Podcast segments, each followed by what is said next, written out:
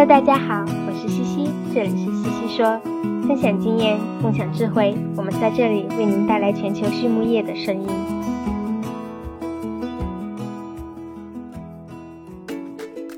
感谢西西说的合作伙伴们：美国达农威公司，值得信赖的营养与健康专家；海纳川生物，微生态制剂领跑者，利用生物科技创造崭新价值；优宝生物，三和药业。让健康养殖更简单。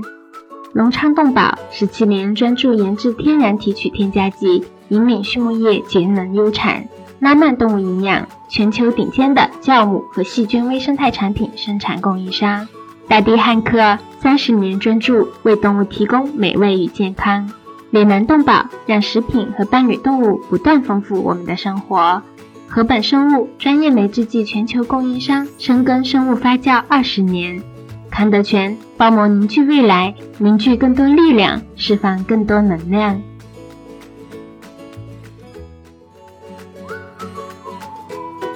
丽兰动宝，一家全球动物保健公司，通过提供创新型产品、专业知识和卓越服务，以预防和治疗食品和伴侣动物的疾病。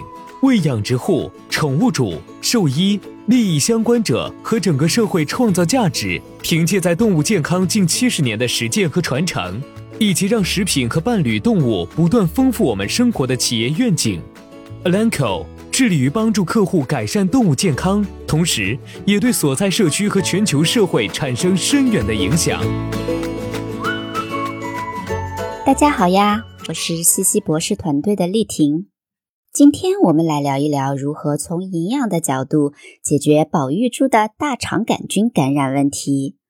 一直以来呢，我们都依赖氧化锌和抗生素来应对仔猪的腹泻问题。随着我国2018年全面降薪以及2020年七月的禁抗以来，控制仔猪腹泻面临了新的挑战。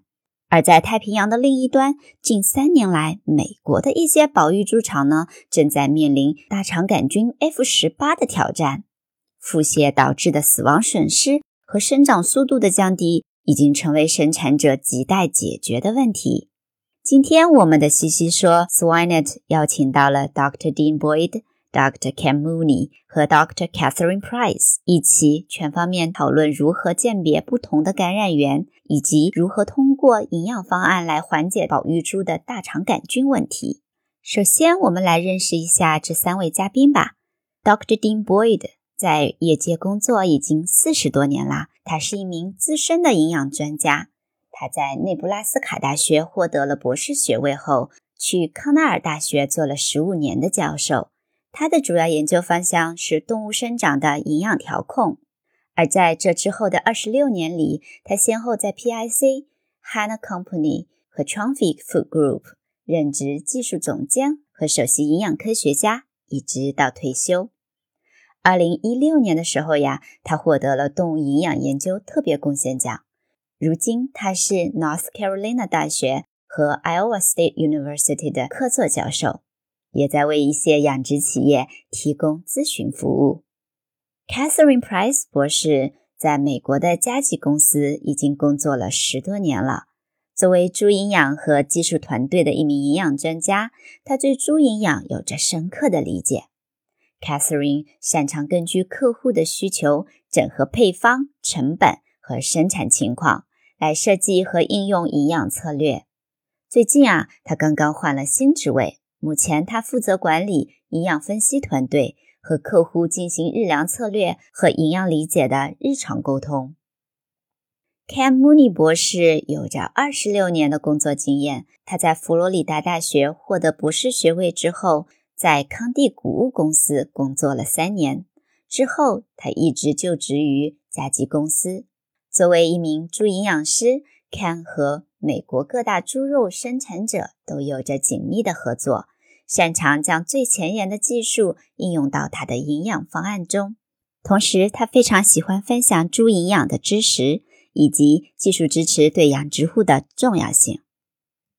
那么第一个问题是，大肠杆菌在猪群中的流行性如何呢？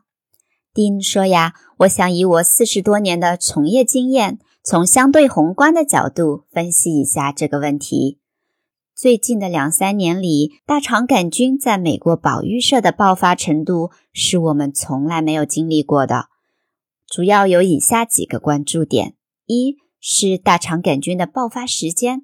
一般大肠杆菌会在保育后期，也就是断奶后三周左右爆发，特别是过渡到玉米豆粕日粮时，情况会更加严重。甚至在一些新猪场，即使引进了看起来非常健康的仔猪，也会在保育中期爆发大肠杆菌。二是大肠杆菌爆发的猪场，大肠杆菌的爆发不仅会在有多个母猪场供猪的保育舍发生，甚至在有单个母猪场供猪的保育舍也会发生。第三点是大肠杆菌的感染菌株。在我目前服务的几个养殖企业中，可以确定是由大肠杆菌 F 十八引起的，这是不同于大肠杆菌 K 八十八的菌株。那第二个问题是，大肠杆菌在保育社中重新出现的原因有哪些呢？丁说呀，我个人认为，目前出现大肠杆菌爆发的原因和大规模使用杜洛克作为终端副本是有相关性的。用杜洛克做副终端副本，在育肥期会有更好的存活率，因此在过去的两年，杜洛克株被应用的越来越多。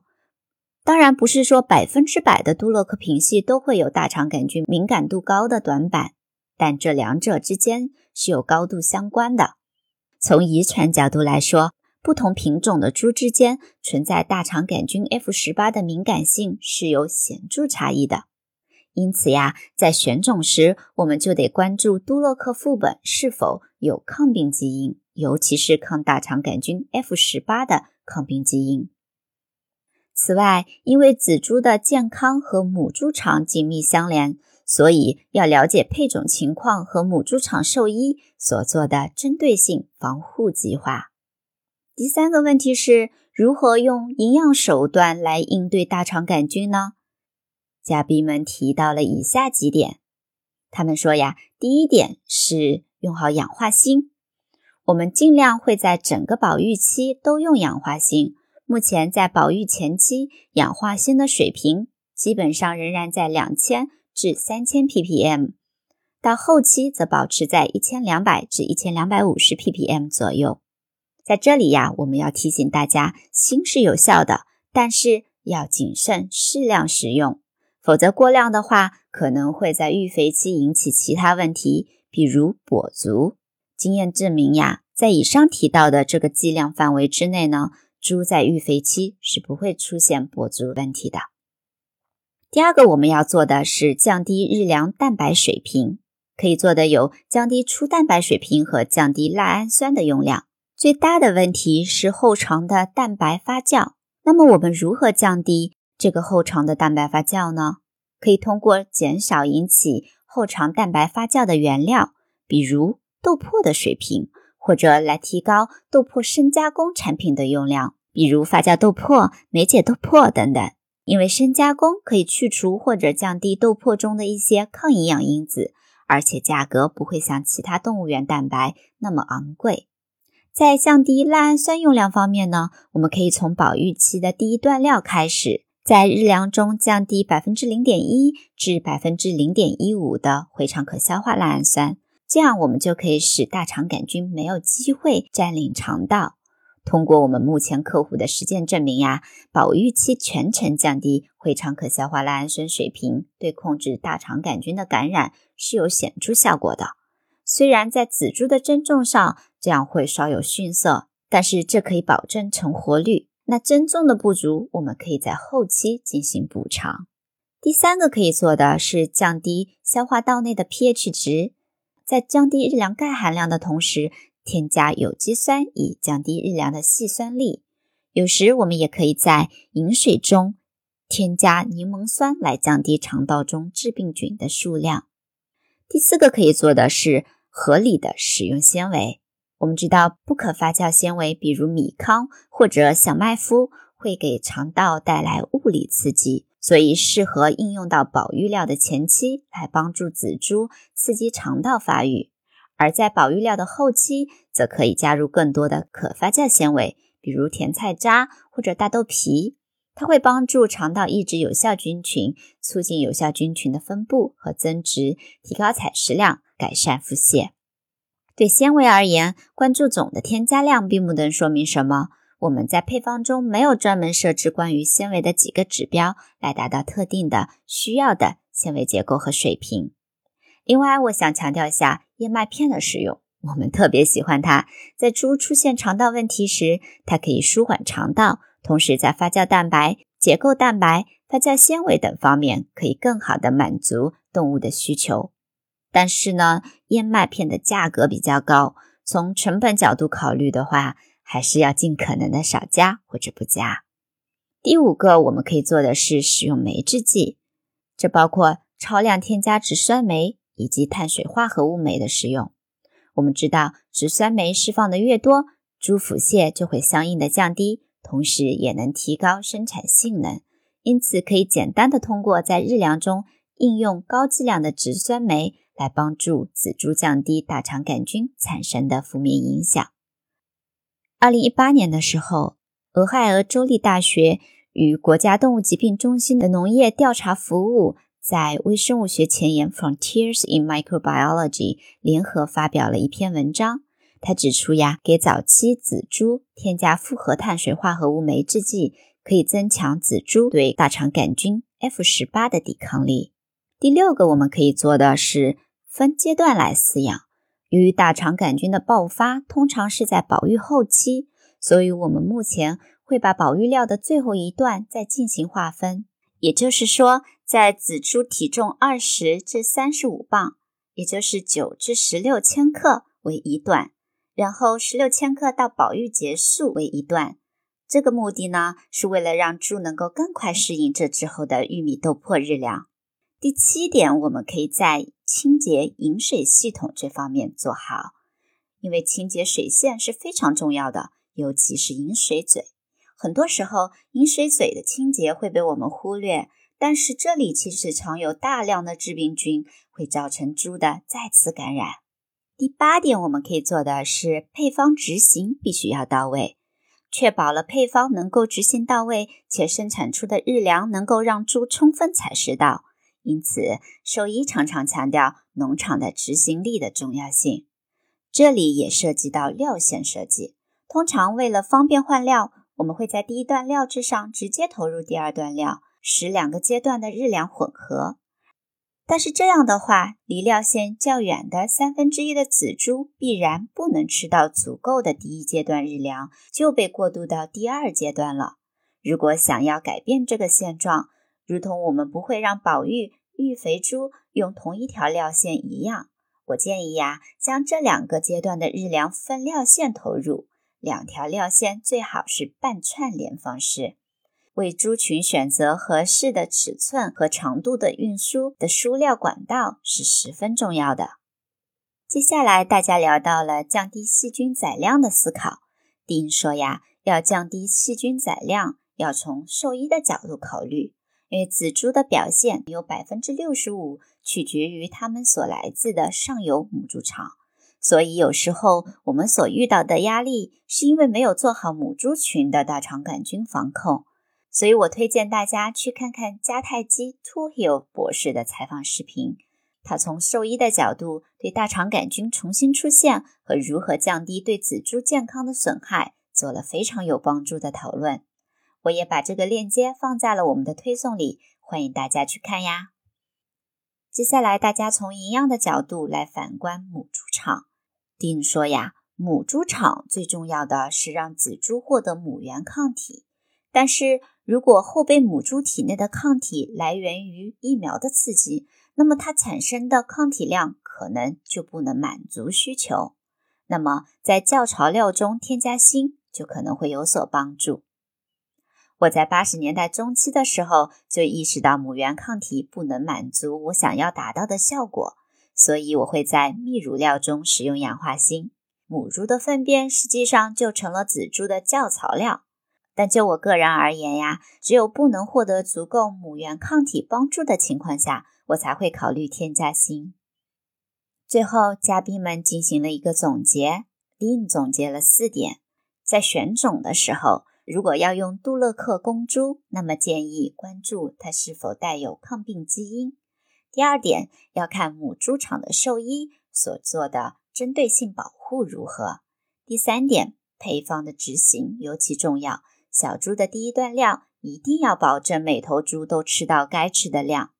第四点，营养师应该尽量帮助降低因管理不善而引发的损失，比如清洁、猪舍温度、猪群密度等等。Ken 的总结是：如果有客户打电话遇到了大肠杆菌问题，那么在不使用任何产品的情况下，我们可以做三件事来立马帮助客户。第一是降低日粮中钙的含量；第二是将保育料的最后一段再分成两个阶段；第三是降低日粮中赖氨酸的含量。不过呀，这些都只是暂时的缓解方案。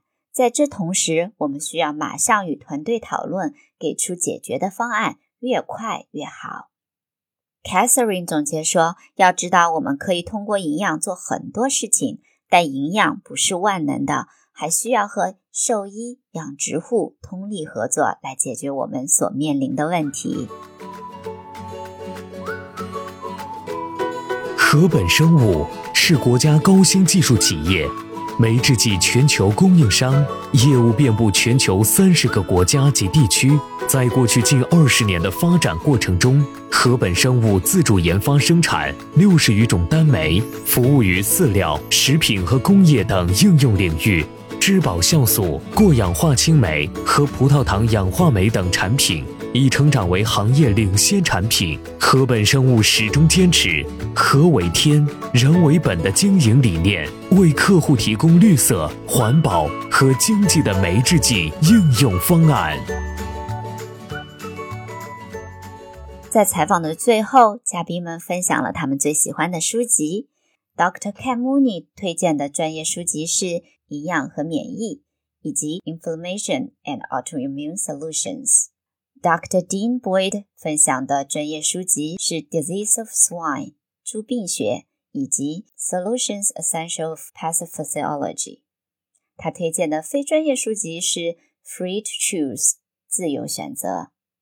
最后一个问题是什么使成功的行业精英与众不同呢？Ken 说呀，是那些不惧表达、不惧失败、以开放心态去接受新的想法的人。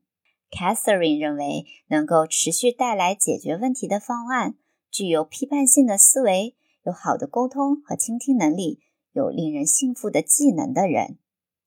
Dean 认为，成功的行业精英兼具智慧与勤奋，他们有追求真理的热情，不带有偏见，能够迅速放弃不合理的想法，善于利用团队的力量，倾听团队的声音，知道如何。